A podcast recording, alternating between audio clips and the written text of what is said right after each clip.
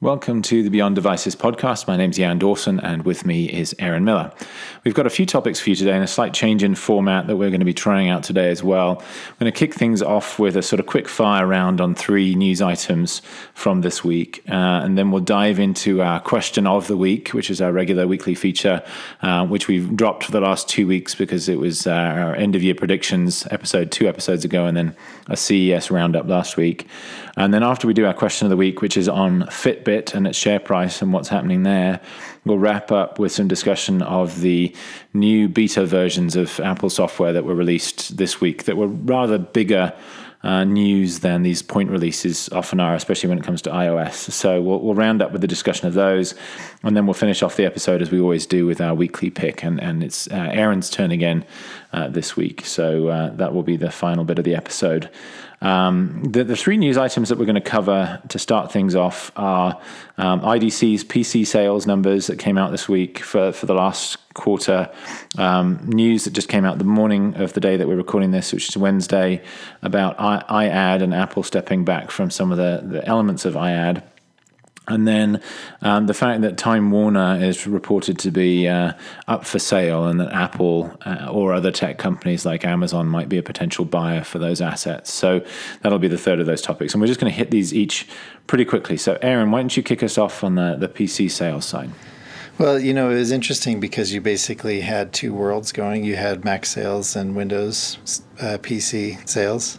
Mm-hmm. Um, I, I, think it, it, shouldn't be surprising that Apple grew, although it was a tiny bit, because it's in a different camp, and there's a, there's a big change on the Windows side with with, with Windows 10. In fact, you know, you predicted this earlier in a podcast. I don't know, it was probably four or five months ago, because with Windows 10 being essentially free to most people, most people were going to be getting an upgrade without having to buy a new computer. And so I think, uh, and it, you know, it, all reports say that Windows 10 runs pretty well on a on a on a PC that's you know two to three years old, and so I think it just essentially pushed off the upgrade cycle. It'll be interesting to see when that upgrade cycle reboots, but uh, it definitely like relieved the pressure for people to feel a need to get a new computer for the holidays.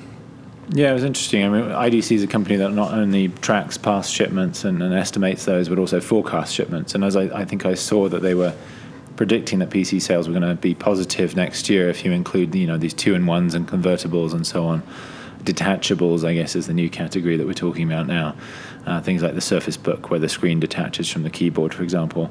Um, you know, so they're actually predicting return to growth next year. That that still feels overly optimistic to me. And we've kind of talked about this a little bit in the past, but there there are basically two camps when it comes to PC growth and Windows PC growth. There's a camp that says this is a temporary thing, and that at some point it's going to get back to the past patterns of growth, or at least stability.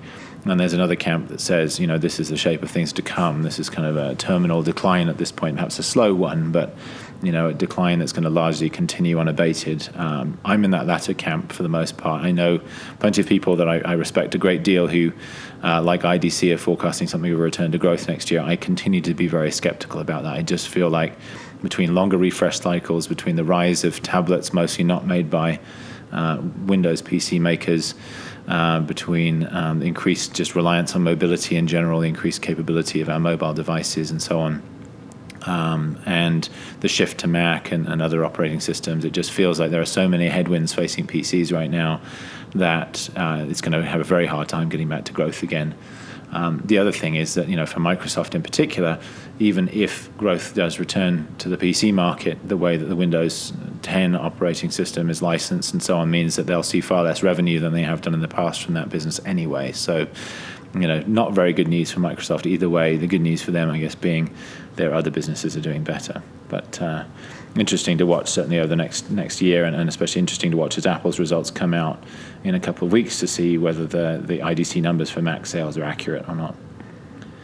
Um, so the second topic is this iAd one, and in case you haven't seen it yet, there was a BuzzFeed article um, on Wednesday uh, saying that Apple was stepping back from iAd. And what that actually means in the specifics is not that Apple is going to stop doing iAd as a product, but that it's basically going to be laying off its sales team for iAd and setting up programmatic and automated buying for ads um, on the platform. And it's it had some of that already through partners. Alongside its direct sales team.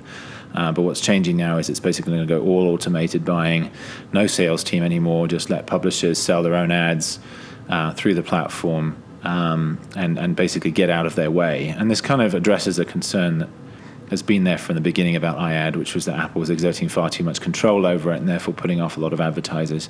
But it does also seem to be a, an admission of sort of failure of, to some extent here. Um, no mention of privacy concerns in any of the reporting about this. Apple obviously hasn't commented directly on any of this yet. Um, but I do wonder if you know this is also partly Apple saying, you know, iAd and advertising in general is kind of the one thing that sort of detracts a bit from our message about privacy, and maybe if we kind of take ourselves out of the equation a little bit, that will help with that too. So, any thoughts on that, Aaron? Well, I think the privacy thing is interesting simply because that's mostly a technological issue. That's how the iAd platform works is the the privacy involved and it'll be interesting if Apple does make any technological changes in response to advertisers and publishers. I'm doubting that they won't. I, I'm doubting that they will. I expect that you know by and large, publishers still won't have a ton of information about their mm-hmm. readers. Mm-hmm. Right. And what that means is if it stays that way, I think it's going to affect the, the quality of those advertising. You know, mm-hmm. the, the, the upside of having more information about you is that advertising is more targeted and therefore theoretically higher quality. And if you've got if you don't have that information, then you're selling ads to the people that are willing to blast out to, you know, an unknown crowd. And a lot of that advertising seems to be, I don't know, playing to baser instincts sometimes, yeah. right? Yeah. And so I, it'll be interesting to see how that plays out. Um, and it, it, you know, I don't think this means that iAd is secure as, a, as an ad platform at all. To be honest, I think it. Uh, I, th- I, think it's it's basically throwing it out there into the world where it can't be coddled and babied anymore by Apple. Mm-hmm. and it'll be interesting to see how well it can sustain itself. I mean, as a as an advertising platform, it still has a long way to go. Really, the only major thing it has in its favor is that it's on Apple devices. Mm-hmm. But you know, even the news app isn't all that compelling compared to other news sources and just the web generally. Yeah. So. Yeah, I'm interested. The, the article mostly focused on mobile app advertising, and yet, to your point, it's in the news app too. Uh, and the other place it shows up is in uh, iCloud Radio, um, iTunes Radio rather. So you know, if you don't pay for uh, iTunes in the cloud, you you hear ads when you listen to iTunes Radio. Um, and that's iAd as well. And so that's interesting because the kind of quality control there is even more important because you're actually blasting people with audio uh, in the context of listening to music that you're trying to play for them. And so um, you know, taking sellers out of the equation, I wonder what they're going to do to maintain quality control there and make sure that you know really obnoxious ads don't end up there as well. So it'll be interesting to watch how that all pans out too, and whether that ends up being a separate process and a separate team from the team that sells sort of mobile app ads. Um, but yeah, in general, I wouldn't be surprised to see Apple back even further out of all of this because of the privacy concerns. I don't think this solves any privacy concerns, but um, I, I, wonder if it's part of a longer term strategy to kind of remove Apple from the process of selling ads or maybe farm that out to others to a greater extent than they have done in the past. It is interesting that they've had such a hard time getting good at this. Mm, yeah, I, I, just think it's anathema. I think it's something that they just don't embrace uh, in the way that you have to to be really successful at ads. I think they got into it to try to fix advertising. That's certainly the way Steve Jobs pitched it when they launched iAd back in whenever it was 2010. Um, and yet, you know, because it's had so little impact as an advertising platform, it's also had very little impact on the quality of ads on iOS. Um, it's certainly non-exclusive. You know, everybody's been welcome to continue using other forms of advertising, and, and, they've certainly done that, and that's the majority of advertising today. So, it really hasn't achieved the stated objective or I expect most other objectives that Apple might have had for it. And so, you know, it's it's just a tricky thing right now, and as I say, it detracts from the overall privacy message as well. So I'm really curious to see what the future of iAd is. Um, the third piece of news we wanted to quickly talk about was just the news that Time Warner. Um, you know, massive content business that owns HBO, um, TNT, TBS, and other channels. Uh, obviously, the Warner Brothers movie studio and various other content assets uh, might be up for sale again. Um, so Fox made a, an unsolicited bid a while ago and was rebuffed. Um, stock price is now back below um, kind of the price that they were offering, so they might be a potential bidder. But there have also been reports that both Amazon and Apple might be uh, potential candidates for for buying it. Um, you know, having uh, written this piece last week about why Apple should buy Netflix. Um, there was a piece with an almost identical title on Fortune today from Philip Elmer DeWitt titled "Why Apple Should Buy Time Warner." Um, but you know, I, I, think the rationale is very different um, for, for, those two. I think uh, there might be a slightly stronger fit for Amazon, but even then, I'm not convinced. But there was this wonderful tweet from Steve Case quoting that Fortune magazine article and saying, "Been there, done that." Uh, because of course Time Warner's been part of an internet company once before. But anyway, any thoughts from you, Aaron? Yeah, you know, it's interesting. The, whenever there's a rumor about Apple, when it comes to media companies, I put a lot more stock in those rumors than I do about hardware rumors or software rumors, and it's because this is an area where Apple has a hard time keeping its intentions quiet. And so, if there's a rumor floating around that Eddie Cue is paying attention to or sniffing around with the Time Warner acquisition, it's something that I could see happening and put some stock into. Now, whether or not mm-hmm. it plays out, I think will depend on a million different factors, but I don't think it's unlikely that Apple is at least considering it. I think it's very likely they're considering it in the same way that you know it leaked that they're bidding on NFL games for the mm-hmm. online broadcast of some NFL, right. the London games, and so you know I think uh, it, this is an area where Apple can't keep secrets very effectively. I mean, we know why their TV plans sunk, for example, even though Apple's never spoken a word about it. Mm-hmm. And um, and, and I think the way that their TV plans shook out last year w- was pretty disappointing for them and not just for the people hoping to benefit from it. And so it wouldn't mm, surprise mm, yeah, me if Apple right. is mulling a, a big purchase in this regard. In fact, this may be a question of the week we cover next week because I think there are bigger, more interesting implications we might dig into more. Right, right, absolutely. Yeah, I mean, I, am very skeptical about this particular buy for reasons that perhaps we will go into next week. But it'll be very interesting to see what happens to this asset. It, uh, you know, HBO is the big brand here. I mean, the other stuff's valuable too, but HBO is the part that I think would be of most interest to either Amazon or Apple. Um, it's often compared to Netflix, um, and it has some similarities. It's obviously very different. It's very much tied to a legacy model of TV distribution, even though it's it's done good work, you know, with HBO Now and HBO Go and getting into this newer internet delivered model. But um, you know, it's it's nothing like the scale of Netflix in terms of the amount of content available or anything like that on demand. Um, so yeah, I'm very curious to see kind of how this pans out. But uh, I would be very surprised to see either Amazon or Apple buy it at the end of the day. But never say never, I guess. Um, okay, well, that does it for a little uh, news roundup there. We'll, we'll, move on to our question of the week. And we, as I said, we've taken a kind of two week hiatus from this format while we've been covering other things. But this is a, a, regular weekly segment that we do, and we tend to take it in turns to answer these questions of the week. And so this week I'll be answering the questions, and, and Aaron will be asking them. For, far away, Aaron.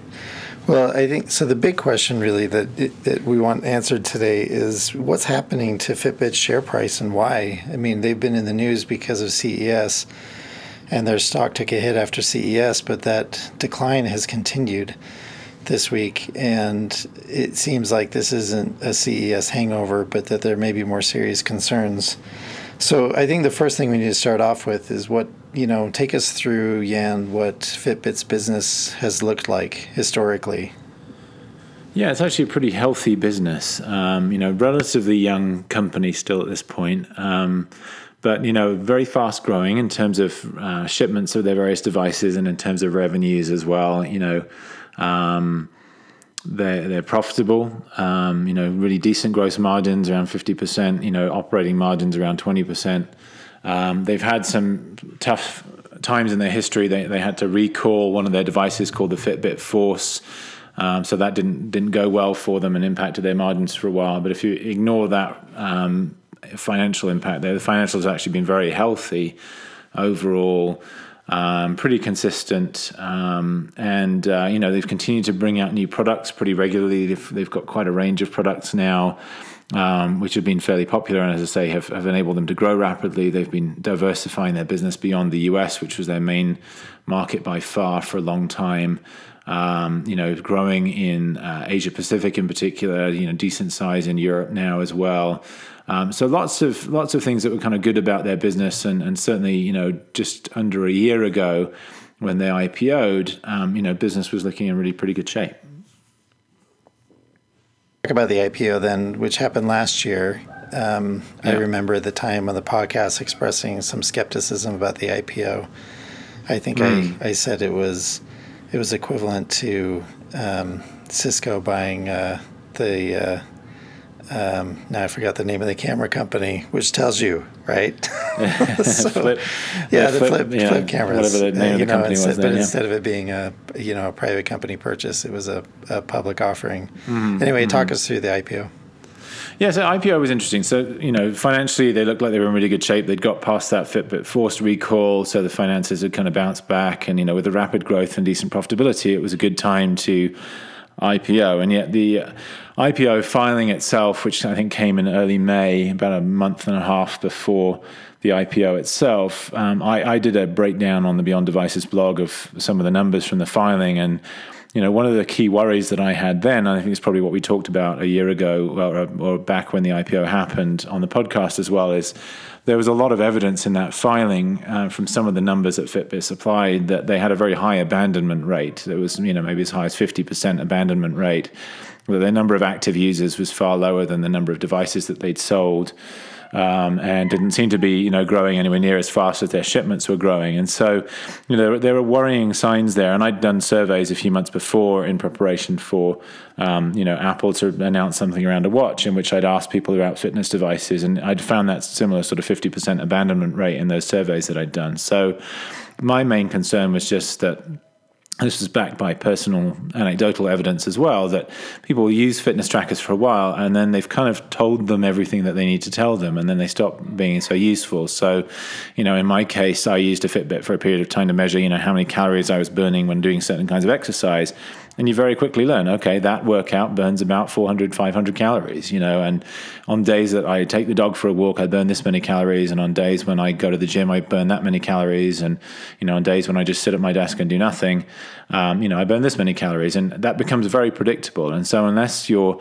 fitness device is able to tell you something more than that, it, its stickiness is, is not great. And especially if you start to leave it at home by mistake, if you lose it, if you break it, if it just stops working, you know, you're much less likely to replace it once you've got to that point. And that's why I think you see such a high abandonment rate. What's interesting is that since the IPO, Fitbit stopped reporting a lot of the metrics that I used to, to derive those numbers. And I suspect it's because they were aware that they didn't paint a very flattering portrait as far as kind of how long people were sticking with the devices.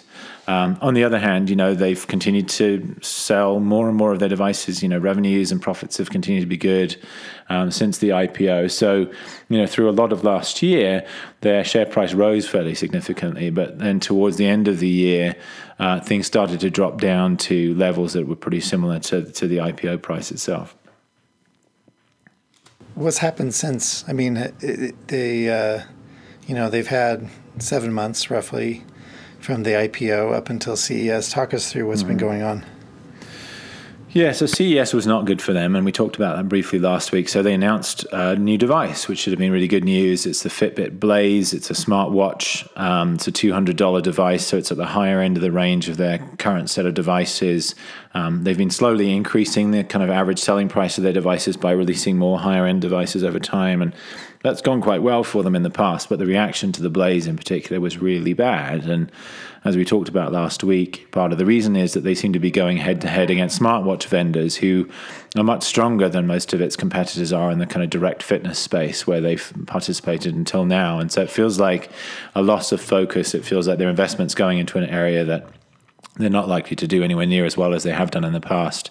The Fitbit Blaze itself is not a great device. It, it's fine for as a fitness tracker, but as a as a smart watch, when you're kind of moving into more of a fashion category, it's really pretty ugly and clunky. It's got really big bezels, looks quite plasticky and cheap. You know, I, I played with one at the show last week, and it, it just isn't impressive at all, and, and really pales into in significance beside not just the Apple Watch, but most of the recent Android Wear watches, which have got a lot better on that front as well. So it just feels like a lack of focus. It feels like it's the wrong place to be investing right now. Um, but that's not the only bad thing that's happened. So Fitbit's also facing a lawsuit over the quality of the data from some of its trackers.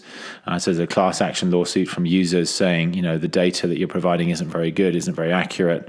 Um, so there's, you know, at least those two pieces of bad news. And then the problem with Fitbit has been that it always felt like that bubble might burst eventually just because of the high abandonment rate, because of the entry of companies like Apple, also the entry of companies like Xiaomi out in China, who are making very cheap wearable devices that, that significantly undercut the Fitbit. There have been all these potential uh, problems for them looming on the horizon. So I think once people started getting worried about the here and now, then all those other things started to pile on top. And so you've seen you know, a very significant reduction in the share price over the last couple of weeks. So, is there a chance for Fitbit to rebound here? I mean, the, you know, brand loyalty doesn't seem to be something they can rely on a lot because this is still a pretty new category and they're a new company. Um, you know, CES seemed to be them showing their hand, or at least their best play, and that was a big disappointment. So, is there is there a way for Fitbit to turn this around and find a place? Yeah, the best possible outcome would be that they don't overinvest in the Blaze. I mean, clearly they've done the R and D investment already. Comes out in March, I think. So you know, we'll see how well it sells when it comes out, but they've still got all their other products. And so, for people who don't want that product, um, their other products should continue to sell reasonably well. You know, if they remain focused on those and continue to innovate around those core fitness devices, then that could still, you know, do better for them, and and they, they might be able to weather that. You do still have those worries though about you know these cheaper Chinese devices coming into the market. You've got worries about Apple encroaching on their space from the high end. You know, not that anybody's buying Apple watches as pure fitness trackers, but they do it very well. And you know, for a device that somebody's buying for another reason anyway, um, you know, Apple certainly would have stronger brand loyalty um, you know that's that's a threat too. Um, and you've got companies like Under Armour now getting into the fitness devices business to complement all the apps they've bought over the last few years.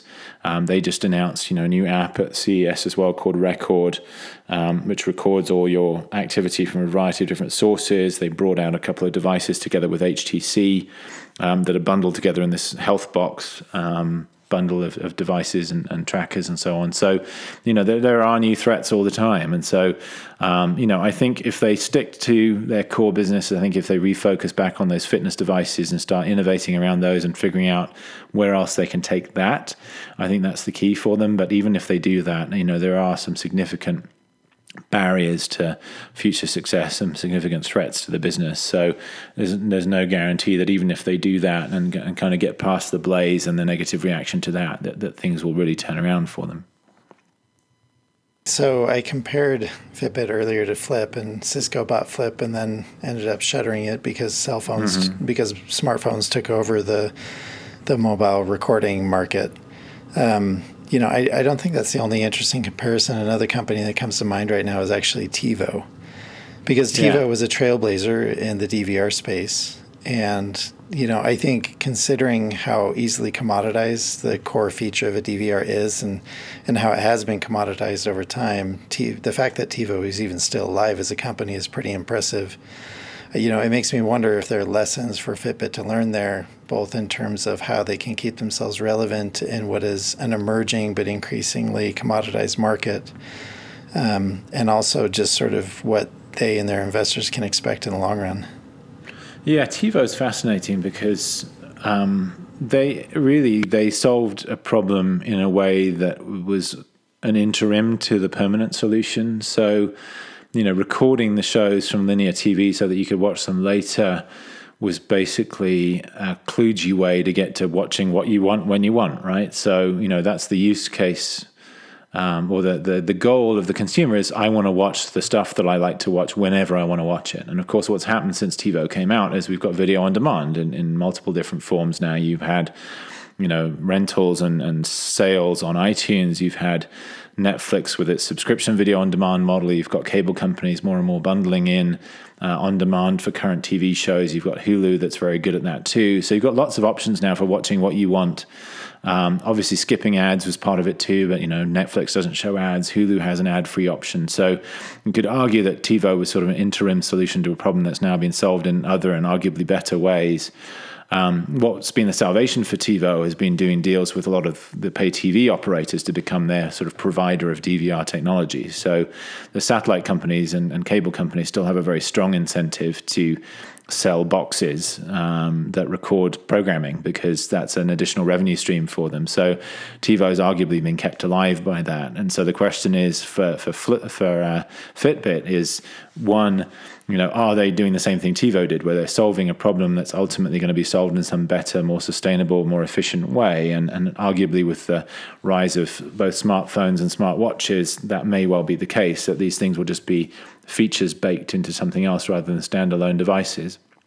The other question is uh, Are there partnerships they can do? Are there other things that they can do to uh, find people that have incentives that are kind of aligned with theirs so that they can get additional sources of funding? And, you know, insurance companies, large employers that self insure their employees for health reasons and so on, um, they, you know, are starting to look at subsidizing fitness devices that help people to stay healthier. And so, you know, I think Fitbit really needs to be working within those programs to try to find companies that are willing to sponsor ownership of Fitbit devices because their incentives there are aligned. You know, if these really do generate health benefits and if employees and, and uh, insurance customers are willing to wear these things, then that might be somewhat analogous to what the cable companies have done with TiVo. So there may be some opportunities there, and Fitbit should very much be looking at that um, at this point. But you know, I'd say even with TiVo, you know, they've had a reprieve, but even then their finances aren't looking great. You know, over the longer term, you'd have to say that business starts to go away anyway.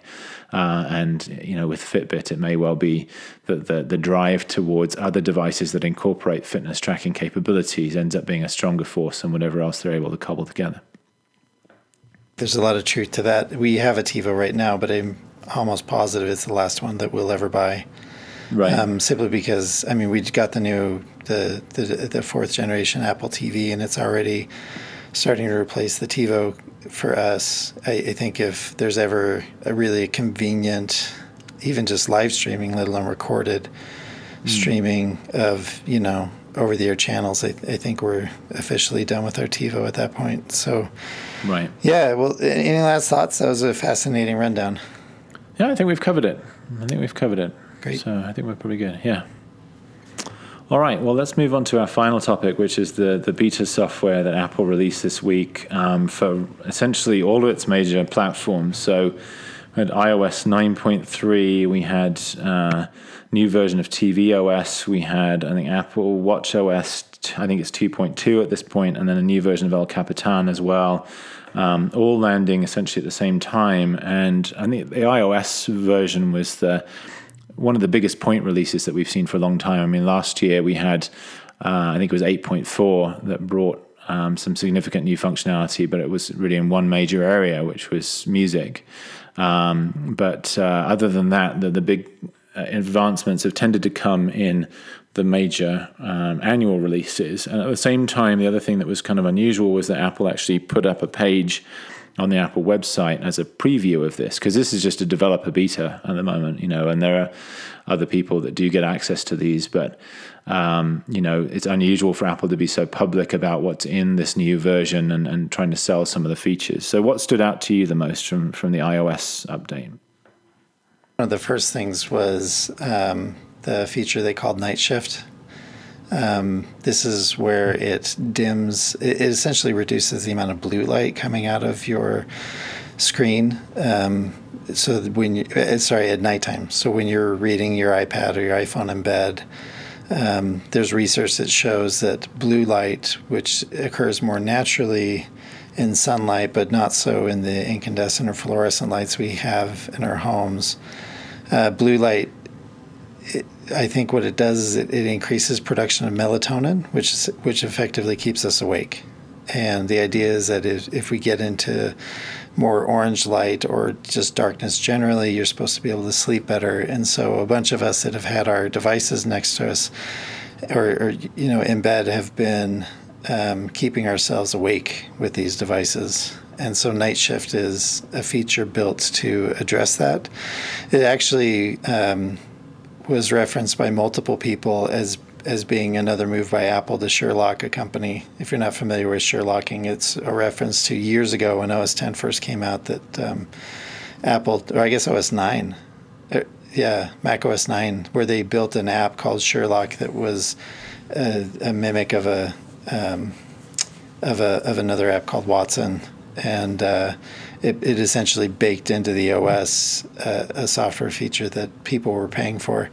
There's a there's a there's a software thing that was put out earlier in the year called f.lux, which essentially was a side-loaded app that allowed you to, to do this on your phone or iPad. Um, Apple shut that down pretty quickly because they don't um, allow for side loading of apps with their developers um, as far as the public is concerned. And so uh, I'm not sure that it is true. It's a true Sherlocking this this uh, night shift feature because f.lux was never something that was much of a uh, you know a profitable product anyway. But I think it'll be interesting because I think we're going to put to test this idea that uh, it's the blue light that's causing the problem versus having a device in your face at all before you go to sleep. You know, I, I think the research on this is mostly focused on um, whether your device is on or off before you're going to sleep, and and uh, it'll be interesting to see if there really is a difference in blue light versus orange light as you're, you know, trying to to to put the day to an end and get some sleep. Yeah, yeah, and when whether it's the light or whether it's just the fact that you're keeping your brain pretty occupied with stuff and, and not just allowing your brain to start to switch off as well. So right, because if you yeah, read some Facebook that. comments that make you really mad, that's what's keeping you awake. Right. It's not the blue light. exactly, exactly. Um, one of the other things I thought was really interesting was some of the education features, and I think that even got its own page on the uh, Apple website within that preview section.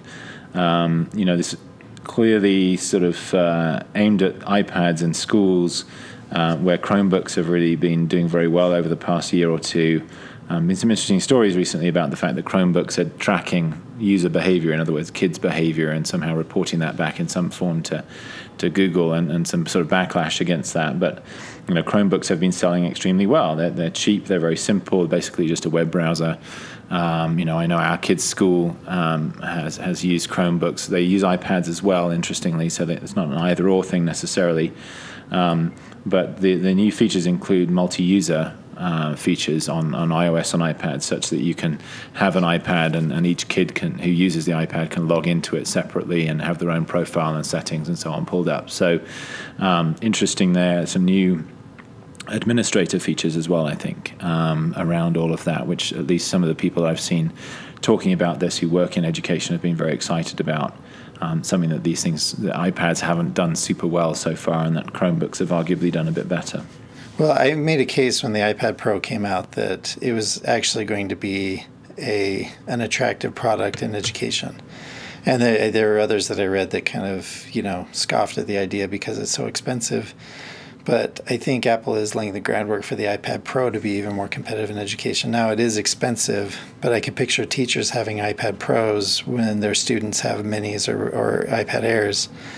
Um, and uh, and these features seem oriented toward that. Like, for example, the classroom app that uh, Apple made so that a teacher can manage his or her classroom through this app. It's pretty cool. Um, you know, I, I, one thing I'm excited about or hopeful about, I should say, is that this education feature of multiple users per iPad is something that they'll spin into uh, iOS 10. Um, I think there's a bunch of there's there's a lot that's useful about having separate profiles on an iPad. Um, you know, for example, when I have my profile, as I use my iPad for work, uh, and then I, you know, let my kids play on the iPad in the evening or something I, I would rather not have the apps that I use accessible to my kids. Right. Yeah. And so I'm hopeful that they that this is laying the groundwork for them to spin this off into a feature that's available to everybody. Um, yeah. it, it really is remarkable that Apple has put so much effort into a, a, a dot one update. I mean, you know, not a major update, and not just effort in the quality of the update, but also effort into publicizing it, which to me is pretty fascinating. Mm. Yeah, absolutely. No, that is interesting. This is um, the first time they've made this big of a deal out of a yeah. dot three or whatever update. Right, right, and and not you know I mean Apple Music last year you know they'd already announced Apple Music and then the, the release came out you know and this is a beta and and yet they're already promoting all the stuff that's coming with it, uh, you know, to, to mainstream users as well, which is kind of interesting to me. Um, but yeah, I, I, think you know to your point about you know multiple profiles on, on non-education iPads. It's it's you know family sharing, even though Apple has a feature that's called that, but family sharing of single devices is still something that Apple doesn't support anywhere near well enough. And iPads are clearly shareable devices. They're, they're often you know devices are owned in families where multiple different people use them. Uh, and you know, one of those people, or two of the people, may be adults that have email and other sort of sensitive information on there that they don't want the kids to get access to, and the, the solutions for that so far have been really subpar. So, I'm very eager to see how that changes. You know, we, we've had a, a Nexus Seven tablet that um, I bought a few years ago just to play around with, and one of the things I've always really liked about that is that it has very easy switching between user accounts, and you can protect some of the user accounts with passwords.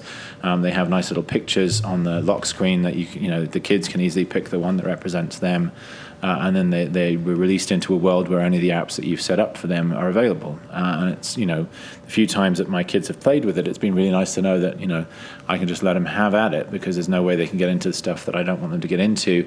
And, you know, whichever of my kids is using it, as long as they stay in the part that's for them, you know, they won't be exposed to anything that they shouldn't be exposed to either from perspective of content or anything else. So, you know, I, I see a lot of potential for that coming to the iPad as well. Another feature update that I think surpri- that is showing a sign of a bigger thing is the update to Notes, and the mm. fact that you can Touch ID protect or password protect your notes. Mm. Um, and also, they've added it's a tiny feature, but they've added the ability to sort notes by date created, date modified, or alphabetically. These little tiny refinements reflect something that happened with iOS 9, which is that I think Apple, interestingly enough, kind of stumbled into something that a lot of people wanted.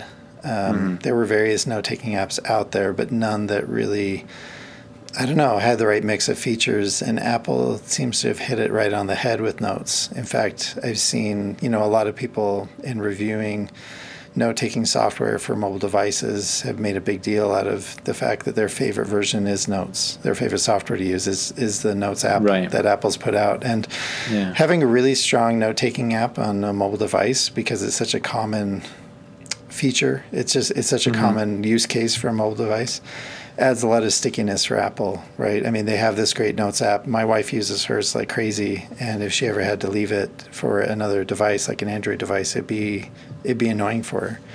And right. so it, I think Apple with iOS nine kind of, you know, found a little vein of gold that they hadn't yet reached, and this time in this update that they're making a big deal out of the password protect the sorting and that kind of stuff shows right. that they've realized that it's now a big deal to people and so they're trying to improve it even further yeah, I'm curious to see if we see the kind of touch ID protection for other apps as well. You know, I mean, my attitude is always okay. You know, my, my phone is locked with touch ID, and therefore everything on it's pretty protected from other people. But again, sometimes you hand your phone to a kid or something, and right. you'd rather they couldn't get into your email or your calendar or your Twitter account or whatever without you know some kind of protection. And so, I do wonder whether Apple will start to enable that on a per app basis or in other more granular ways as well, because it, it could be very useful. But yeah, with Notes, it does feel like they they are finally taking it seriously. Basically, that yeah. they, you know, it started out as a sort of okay, you know, we check a box here, we'll have a Notes app, you know, and feels like they're they're taking it seriously as a potential sort of Evernote alternative or OneNote alternative, you know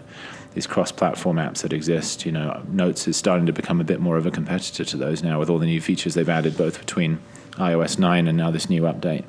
Yeah. Anything else on iOS 9.3?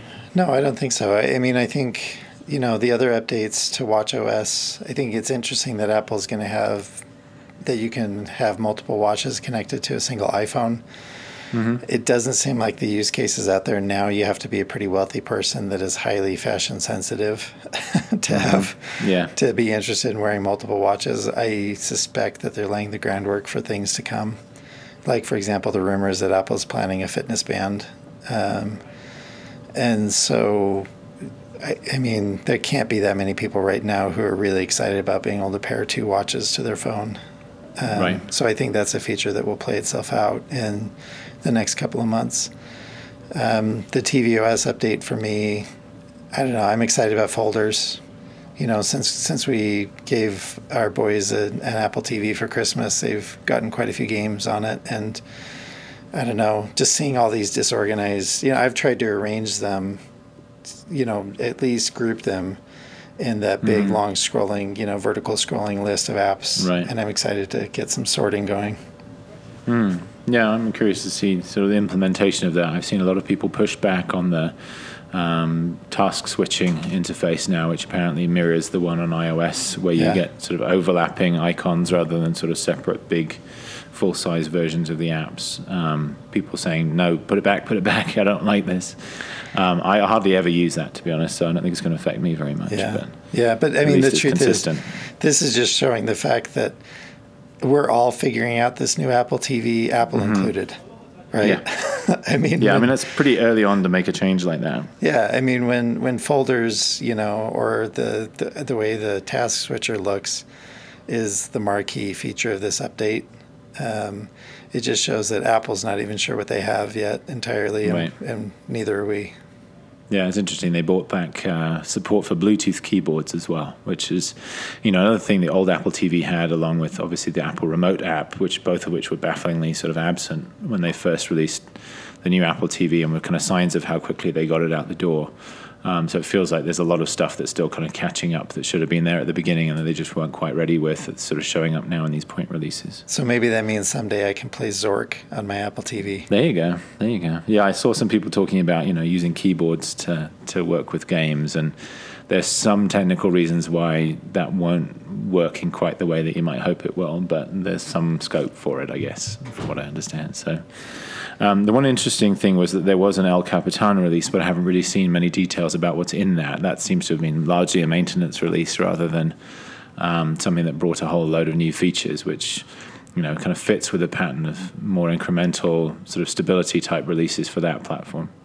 Hopefully, they're at least getting the password protection going on the on the uh, Mac side as well for notes. On notes, yeah, that'll be interesting to see. Yeah.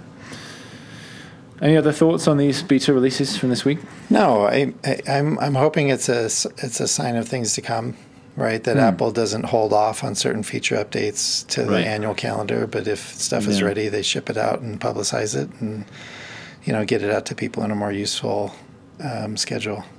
Yeah, no, and it's good timing because it's almost sort of not quite, but getting on towards sort of halfway. Well, by the time it comes out to the public, which presumably be a few weeks from now, it'll be roughly the halfway point between the last release and the next re- annual release. So, good timing in that sense. And yeah, if they keep doing that, then that's a good sign, I suspect.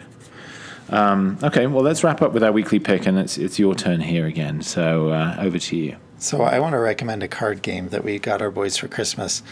This was actually recommended by Jason Snell and Dan Moren over at Six Colors. Um, they put out a favorite board games and card games uh, article, which I used last year to buy some games for my boys and used again this year to buy some games. And they have some great recommendations there. The one I want to bring to our attention is a card game called Super Fight, which is kind of barely a card game. There are cards involved, but it's actually just an excuse to have a big argument. Um, but a, but a very fun argument. Um, the essence of the game is you have white cards and black cards, and the white cards identify the superhero that you are advocating on behalf of, and the black cards represent attributes for that superhero. And what's really fun is that these uh, um, th- these the, the people who wrote this game are incredibly creative, and so you come up with all kinds of hilarious, hilarious combinations. Now there, diff- there, there's there are some basic rules for playing the game. You know, where you pick, you get to pick your choice of three white cards and your choice of three black cards, and then you have a, another black card forced upon you, because not all the attributes are positive. Many of them are negative. My favorite moment over the holiday came when my boys were playing it, and uh, they just decided to leave it all up to chance rather than being able to choose your attributes. So they just picked one white card and two black cards, and then the oh, I forgot to mention the idea is you have your superhero, and then your opponent has their superhero, and you essentially try to convince everybody else playing the game which superhero to win in the fight. Right. And, okay. uh, and so this crazy combination of features makes some, for some really lively arguments. And yeah, no the idea is just to is just to persuade everybody else to vote for your superhero if they if the two if the two heroes had a fight. Right. Well, my favorite was when my son Thomas, doing the random version of the game, drew a uh, a naked person that was his superhero, and then the attributes were is a baby, and then the other attribute was wearing a robotic exoskeleton which was hilarious. But then the best moment came when his cousin drew his black card, and the black card he drew said that you get to steal an attribute from the from your opponent. So of course he stole the robotic exoskeleton, and Thomas had to pick a replacement attribute, and the attribute was in a burlap sack. so Thomas was a naked baby in a burlap sack, and it was hilarious listening to him try to win this argument against oh, his opponent, which was like a smoke monster wearing a robotic exoskeleton and firing I can't remember what, like glue glue out of a super glue out of a hose or something like that. Oh, and it just was hilarious. And the game is really funny. There there are there are you know I don't even know how many millions and millions of possible combinations of superheroes. You have to be you have to do with people that you like um, and and people that have fun and don't get too caught up in an argument because if this if this mm. becomes a point of pride, the game can get less pleasant. But uh, right. anyway, can, the the game is called Super Fight. They also have additional decks that you can buy to add more attributes or other features, including, if you're interested, a more adult version of the game. So, a lot right. of options, but a lot of fun.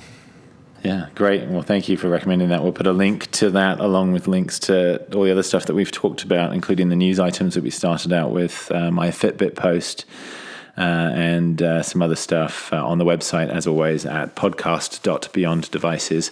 Um, we thank you for being with us, as always. Uh, we look forward to being with you again next week. We welcome your feedback and comments, so please leave those on the website. Leave us a review on our iTunes page um, or send us a, a tweet or an email. We'd be happy to hear from you. Thanks very much.